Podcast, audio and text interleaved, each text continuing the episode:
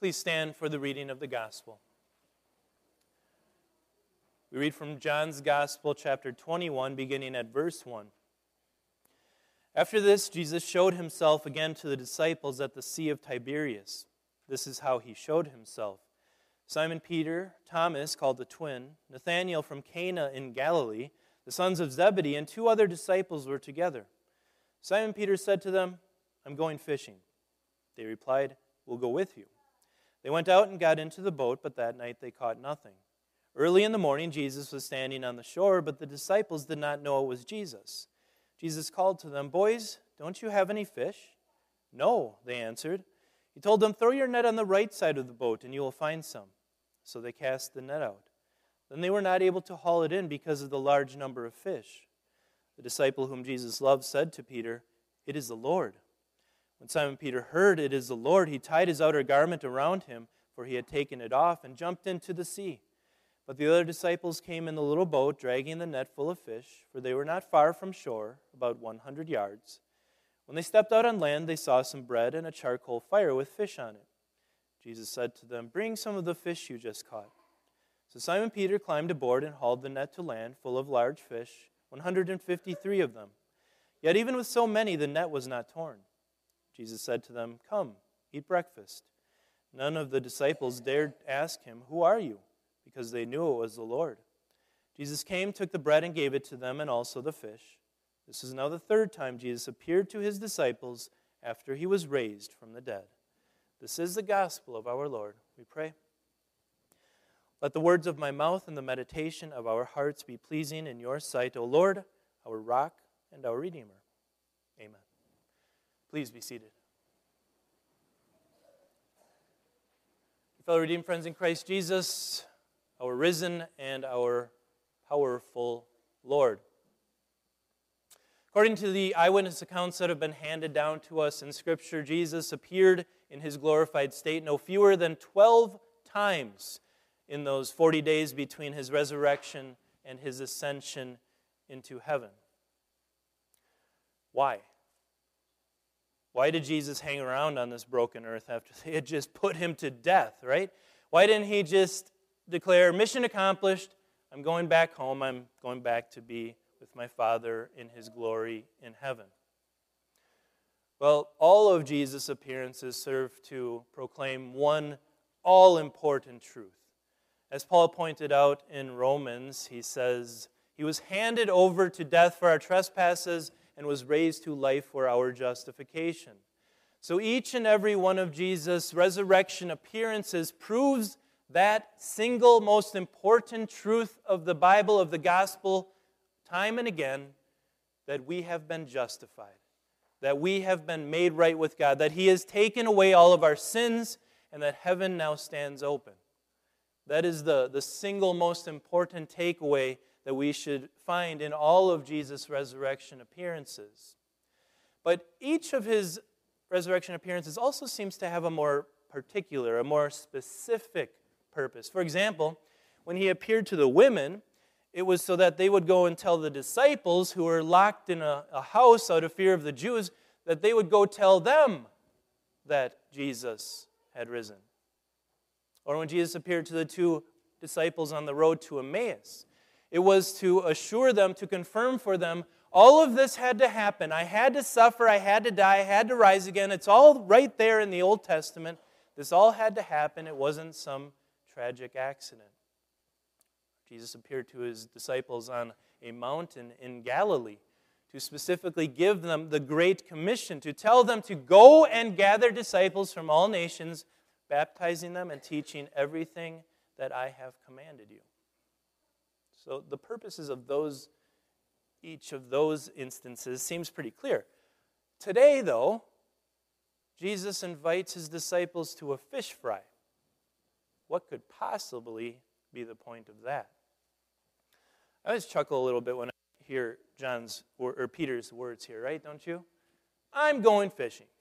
I mean, it sounds so out of character in Scripture, right? We think of Scripture as being very divine, very know, glorious, and Peter says, "I'm going fishing," and the rest of the disciples go with him. Isn't that strange? Don't you think you would have better things to do than go fishing, like say, preach the gospel? but actually not. Actually, he's doing exactly what he should be doing. Remember, Jesus told the women to go and tell the disciples, Tell them to go to Galilee and wait for me. There I will appear to them. And so they had obeyed the Lord's command. They were in Galilee by the Sea of Galilee. That's actually uh, the Sea of Tiberias and the Sea of Galilee are the exact same thing. And they're doing, they're waiting for Jesus, and they do what a lot of men do to pass the time. They, they go out and they go fishing. As professional, formerly professional fishermen, they know that the best fishing is typically at night. It wasn't on this night, though. It's when the morning breaks, though, that things really get interesting. Boys, you don't have any fish, a mysterious figure calls to them. No! I'm sure they were glad that he rubbed salt in their wounds. They answered, Throw your net on the right side of the boat, and you will find some. Now, if you know any avid fishermen, you know that they tend to be a prideful and stubborn bunch that they don't typically take kindly to some stranger, a non professional, giving them advice on how to fish. But the disciples take the advice of this mystery figure and they throw their nets on the other side of the boat, the right side of the boat, and they end up catching more fish than they can handle. They can't, all seven of them, they can't pull in the nets. Now, if this miracle sounds familiar, it's because it is. Way back in Luke chapter 5, when Jesus initially called them to be his apostles, he did this exact same thing. There are a couple of differences, though, the, the biggest being that the nets broke in that case. In this case, the nets didn't break. Jesus is sending a, a, powerful message here. He's teaching them a very important lesson. Did you catch what that lesson was? It's a lesson that the disciples should certainly have learned by now especially since this was the second time that Jesus gave them more fish than they could handle. There are a lot of strange and far fetched theories about interpreting what this miracle meant. There are some who believe that, well, the left side of the boat represents the Jews, and the Jews, they're resistant and, and rejectful of the gospel. They don't want to be caught. And then the right side represents the Gentiles who are just ripe for the picking. They're flocking into the, the net of the kingdom of God. I've even read some commentators who say there's a political message here. You don't want to be on the left, you want to be on the right. No liberalism in Christ Church, only conservatives. And of course, all of that is just absolute foolishness. So instead of trying to concoct a explanation on our own, why don't we let Scripture do that for us? You know what Psalm 127 says, right? If the Lord does not build the house, it is useless for the builders to work hard over. Or as Jesus says in John chapter 15, I am the vine and you are the branches. Apart from me, you will do nothing. That was a powerful lesson, the powerful teaching message that Jesus was sending to his disciples with this miracle that apart from him, they're not going to accomplish anything. Not, not even catching fish for breakfast, much less making disciples of all nations. What are you trying to accomplish in your life right now? Are you, like the disciples, just trying to put food on the table? Is that a struggle these days for you with, with rising gas prices and inflation? I was just reading this morning that in Washington, D.C., a dozen donuts would cost $57. Can you imagine that? Maybe you're struggling with your finances. Maybe you're not so healthy and you're trying to fight your way back to health. Maybe you are facing the very daunting task in the 21st century of raising Christian children in a world that, as we said before, seems to have gone absolutely mad. Where up is down and left is right, and boys are girls and girls are boys, it's a monumental challenge to raise Christian children in this age. Maybe you're beyond that. Maybe you're just trying to age gracefully. Maybe you're wondering what the Lord has planned for you in these retirement years. Maybe you're wondering how to deal with the fear of death as it grows one day closer each morning. Maybe you're wondering how you can leave a fine Christian legacy for your family. Whatever you are seeking to accomplish in your life right now, Jesus' message is loud and clear. Apart from Him, you will do nothing. Apart from Him, all of your best attempts will accomplish nothing. Apart from Him, you will drop your net and it will be empty. Apart from Him, to be completely blunt, your effort, your intention, your energy is absolutely useless. You on your own can't do anything. And I know that sounds really harsh. Why would Jesus be so blunt to show us that we're worthless? Why would he tear us down like that? Because he knows how likely we are to search for all sorts of different sources of aid than to go to him. He knows how quick we are to, well, if I don't know how to do something, you know what I'll do? I'll just Google a, a DIY video to try to help me out. Or I'll go search for help from a friend or a doctor or a therapist. Or if you, you're, you're trying to accomplish something and you don't seem to be getting anything done, you might just throw up your hands and say, Forget it, I'm done. Now, that is especially sad when it comes to parenting. For parents who throw up their hands and say, That's it, I'm done, I'll just pay someone else to raise my children for me. The message, though, is loud and clear that when we are struggling to accomplish what it is we want in our life, apart from Jesus, we're not going to be able to do it.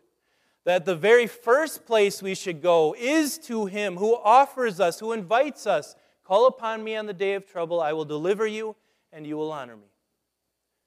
That's a lesson that Jesus was teaching those disciples and us. For them in the future, it would, life would get difficult, and he's saying, You better call on me because you can't do without me. To each of us, he's saying, Whatever it is you're trying to accomplish in life right now, call on me. First, not last, first. I will deliver you, and you will honor me. The next couple of verses are kind of a character study of the, the two most important disciples, Peter and John, right? John is, is like the quiet contemplative disciple, and he's the first one to recognize Jesus. Peter is the bold, rash disciple, the one who jumps out of a perfectly good boat and swims to shore. And maybe there's a small lesson there for us that Jesus can use all kinds of fishermen, all kinds of disciples in his kingdom. Whether you view yourself as quiet and contemplative or rash and bold and impulsive, there's a place for you in the kingdom of God. Let's get back to the text because Jesus isn't done showing his power here. When they stepped out on land, they saw some bread and a charcoal fire with fish on it. Jesus said to them, Come, eat breakfast. None of the disciples dared ask him, Who are you? because they knew it was the Lord. What's the big burning question here? What the 153 fish symbolize? Or maybe how could Peter pull the net up on shore all by himself when seven grown men couldn't pull it into the boat? Or maybe why were they afraid to ask Jesus who he was? Well, in the 153, I don't think we ought to see anything more than just that this event was so ingrained into John's mind that he even remembered the exact number of fish that were caught that day. Peter's strength? Maybe it was a miracle. Maybe he was just all pumped up and happy to see his Savior. Or maybe it's just easier to pull a net on shore than it is on a tipsy, topsy boat. What about why were the disciples afraid to ask Jesus who he was? Well, I think for one, the miraculous catch removed all doubt, didn't it? They didn't need to ask. Only Jesus, their risen Savior, could possibly do those things, perform that miracle. Those aren't really the big questions, though. It's easy to get caught up in them, in, in those details.